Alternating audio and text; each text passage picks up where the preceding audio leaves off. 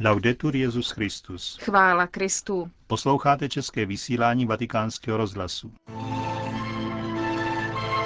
Benedikt XVI. se dnes při svátku všech věrných zesnulých pomodlil v kryptě vatikánské baziliky u hrobu svých předchůdců. Kardinál státní sekretář Tarcísio Bertone dnes zaslal jménem svatého otce soustrastný telegram k úmrtí zakladatele komunity papeže Jana 23. A v druhé části pořadu pravidelná páteční promluva otce kardinála Tomáše Špidlíka. Vatikán. Benedikt XVI. se dnes při svátku všech věrných zesnulých, jak je zvykem nástupců svatého Petra, pomodlil v kryptě vatikánské baziliky u hrobů svých předchůdců. Papežové takto prosí za jejich duše při každé liturgické památce všech věrných zesnulých. O smyslu dnešního svátku řekl kardinál Francis Arinze, prefekt Kongregace pro božský kult a svátostnou kázeň. E Církev si připomíná naše bratry a sestry zesnulé ve stavu milosti, ale ne zcela očištěné, kteří ještě nejsou v nebi. Jistě do nebe dojdou, ale prozatím trpí v očistci.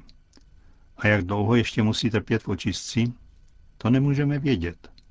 Jen Bůh to ví.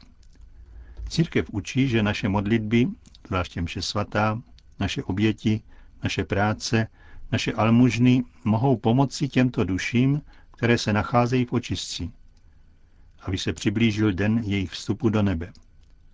A pak existují plnomocné odpustky. Když je člověk získá pro některou z těchto duší, pak jdou i hned do nebe. Máme se proto za ně modlit a tak můžeme pomáhat duším v očistí. Dnes se říká při smrti nějaké osoby, že se vrátila do otcova domu. To chce říci, že ona duše je už v ráji?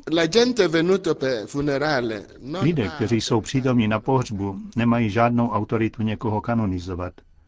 Mohou doufat, že už dospěl do otcova domu v nebi, ale stejně je možné, že se ta duše nachází v očistci. Pouze když je nějaká osoba svatořečená nebo blahořečená, jsme si jistí, že je v nebi. Jen Bůh ví, je-li ta osoba už v nebi, my to nemůžeme vědět. A tedy se za tu osobu modlíme, protože by mohla být ještě v. Je-li však už v nebi, Bůh jistě použije o něch modliteb pro jinou osobu. Benedikt XVI. při Anděl Páně z 5. listopadu minulého roku zdůrazňoval. Není třeba mít strach z tělesné smrti. To nám připomíná víra, ať žijeme, ať umíráme, jsme s pánem. Vatikán. Kardinál státní sekretář Tarcísio Bertone dnes zaslal jménem svatého otce soustrastný telegram biskupovi Rimini monsignoru Francescovi Lambiasovi. Vyjadřuje v něm zármutek nad úmrtím zakladatele komunity papeže Jana 23. otce Oreste Benziho, který ve věku 82 let zemřel dnes v noci. Komunita Jana 23. byla založena před 35 lety a pomáhá nuzným po celém světě. Má 200 domů pro rodiny a 30 terapeutických komunit pro uživatele drog. V telegramu je psáno, že svatý otec vyjadřuje upřímnou soustrast všem jeho blízkým a vzpomíná na otce Benziho jako horlivého kněze a neúnavného apoštola lásky. Konec zpráv.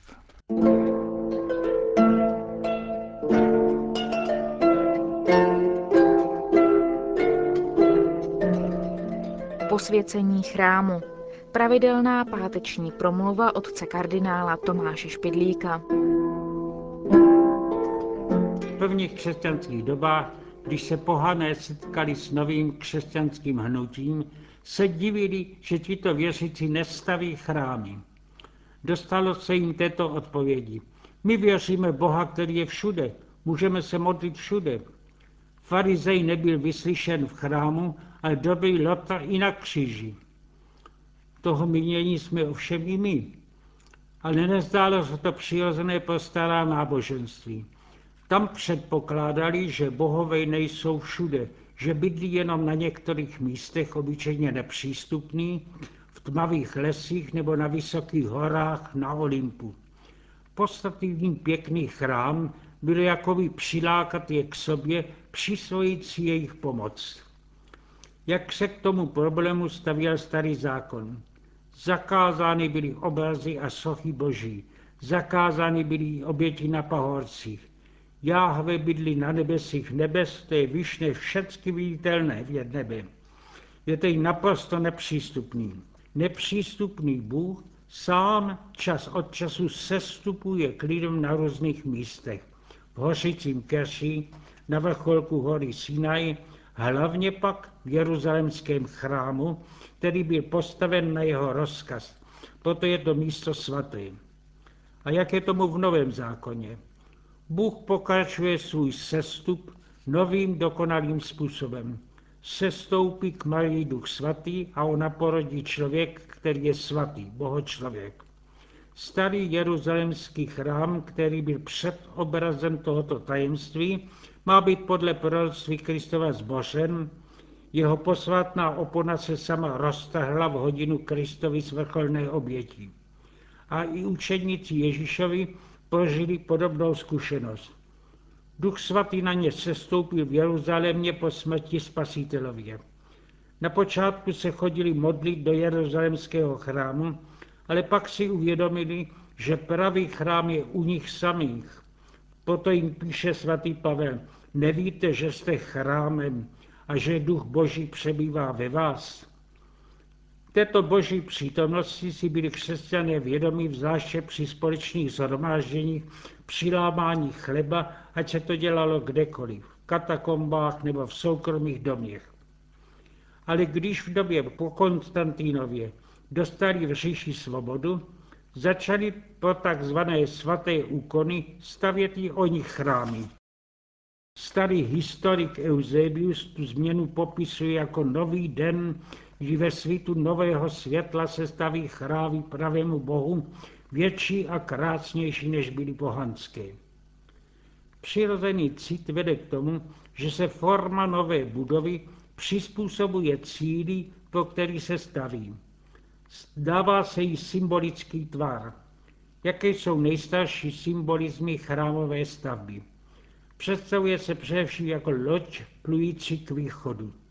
Východ je obraz ráje a strana vycházejícího slunce, to je Krista, jehož druhý příchod očekáváme. Oltář je vyvýšené místo, obraz nebe. Kněz k němu vystupuje, protože Kristus nám otevřel brány nebes. Ve východních kostelích je sice zakryt ikonostazy, ale její dveře se otvírají, kdykoliv kněz čte Boží slova nebo nese lidem nebeský chléb Eucharistii. Oltář je i místo obětí, kde dáváme dary Bohu a kde Bůh se dává nám. Obětujeme Bohu Otci pod způsobu chleba a vína jeho vlastního syna a Bůh ho zase dává nám, abychom byli syny božími. Je tedy chrám místo jednoty církve. Sám Ježíš to předpověděl. Kde jsou dva či tři zhromáždění mé měně, tam jsem i já uprostřed nich. Je zajímavé, jak tento verš Evangelie vysvětlil ruský spisovatel Gogol. On totiž mimo proslulých románů napsal také knižku s titulem Vysvětlení božské liturgie. My obyčejně vykládáme text Evangelium takto. Dříve než vstoupíte do chrámu, smířte se, sjednoťte se navzájem, aby byl Kristus uprostřed vás. Gogol ukazuje i opačnou stránku této skutečnosti. Prakticky lidé vstupují do kostela se svými vlastními myšlenkami a se svými vlastními problémy. Dají se však chrámu ve společnou modlitbou a zpěvu, nenápadně zjistí, že myslí to, co se všichni modlí. Chrámové modlitby nás tedy sjednocují tak, aby mezi námi přišel Kristus, je tedy chrám také místo svaté, že jeho zneucení je svatokrádež. To platí o všech chrámy. Co zvláštního znamená katedrála? Je obraz církve hierarchické. V ní měli na počátku zvláštní funkci apoštolové v čele s Petrem. Tak mají i dnes pro církev zvláštní službu biskupové v čele s římským papežem. Je tedy v katedrále katedra, místo, kde zasedá hlava diecéze. Katolická církev vždycky svou hierarchickou strukturu hájila. Přesto však k ní druhý vatikánský koncil přidal vysvětlení ve formě tzv. kolegiality. Omylem ji vysvětluji jako výzvu k nové právní struktuře, povrchní demokratizaci. Otcové koncilu hned od počátku prohlásili, že tu nejde o pojem právní, ale prohloubení vnitřního postoje. Dá se to vysvětlit jednoduchým, ale obrazným přirovnáním. Jistý člověk je můj otec. Jeho existence a jeho jméno je zaznamenáno v dokumentech. Ale jaký byl a je můj osobní posměr k němu? Možná jsem ho vůbec nepoznal. Možná se na něho pamatuju jenom z mládí. Možná ještě žije, bydlíme a pracujeme spolu. Vždyť je to otec, ale je v různých životních stupních. Podobně se dá říci, že všichni katolíci uznávají, že jejich hlavou je papež, ale nikdy se nezajímali tuze o to, co učí, k čemu je povzbuzuje. Jméno svého biskupa znají, ale víc o něm nevědí. Setkali se s ním jenom při běžmování. Jsou tedy v církvi pevné struktury, ale je potřeba je oživit, aby nebyly mrtvé. Jak? To se děje při různých okolnostech. Svátek posvěcení katedrálního chrámu je k tomu dobrou příležitostí. Každý chrám má také svého nebeského patrona. Olomoucká katedrála je zasvěcena svatému Václavu. Máme své patrony ctít, něco nám mají říci. Svatováclavské tradici se dává v našich dějinách zvláštní význam národní a politický. Ale málo se čtou jeho životopisy, zvláště ne ty nejzajímavější staré, jako například staroslovenský, psaný od žáku svatého Cyrila a Metoděje. Tam se dává zvláštní důraz na nesympatickou okolnost, že byl svět zabit za účastí svého vlastního bratra. Stává se to často při zakládání dynastií. I mocný Řím vznikl tím, že Romulus zabil Réma. Ta událost se přejde mlčky jako nutné zlo k posílení státní moci. V dějinách musí silný zvítězit nad slavými, takový je zákon přírody. Jinak se však tomu staví legenda svatováclavská. Píše, nedal Bůh věrných v posvěch nevěrných, ale v milosti své vzhlédl na pokání a pozdání hříchů jejich. I Boleslav se rozpomenul, jak velký hřích učinil a modlil se k Bohu. Zhřešil jsem a hříchu jsem si vědom. Řím se jmenuje Roma po vrahu Romulovi, ale koruna česká se nejmenuje Boleslavova, je svatováclavská a naše země je dědictvím svatého Václava. Je v tom i aktuální poučení pro nás. Máme za sebou mnoho bratrských nenávistí v našich dějinách, mnoho vítězících násilníků, ale nesmíme ztratit naději, že pro následování trpěli nadarmo, jsou povoláni, aby i oni zvítězili nakonec. Olomoucká katedrála stojí na vyvýšeném místě, tak dominali v našich městech po dobu celé křesťanské minulosti. V nových moderních čtvrtích převyšují ostatní bydliště banky a domy zábavy. Vítězí duchovní Boleslav.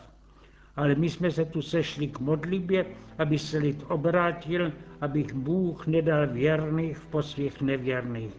Máme víru, že v dnešní Evropě zvítězí Kristus, aby naše národy zachránil.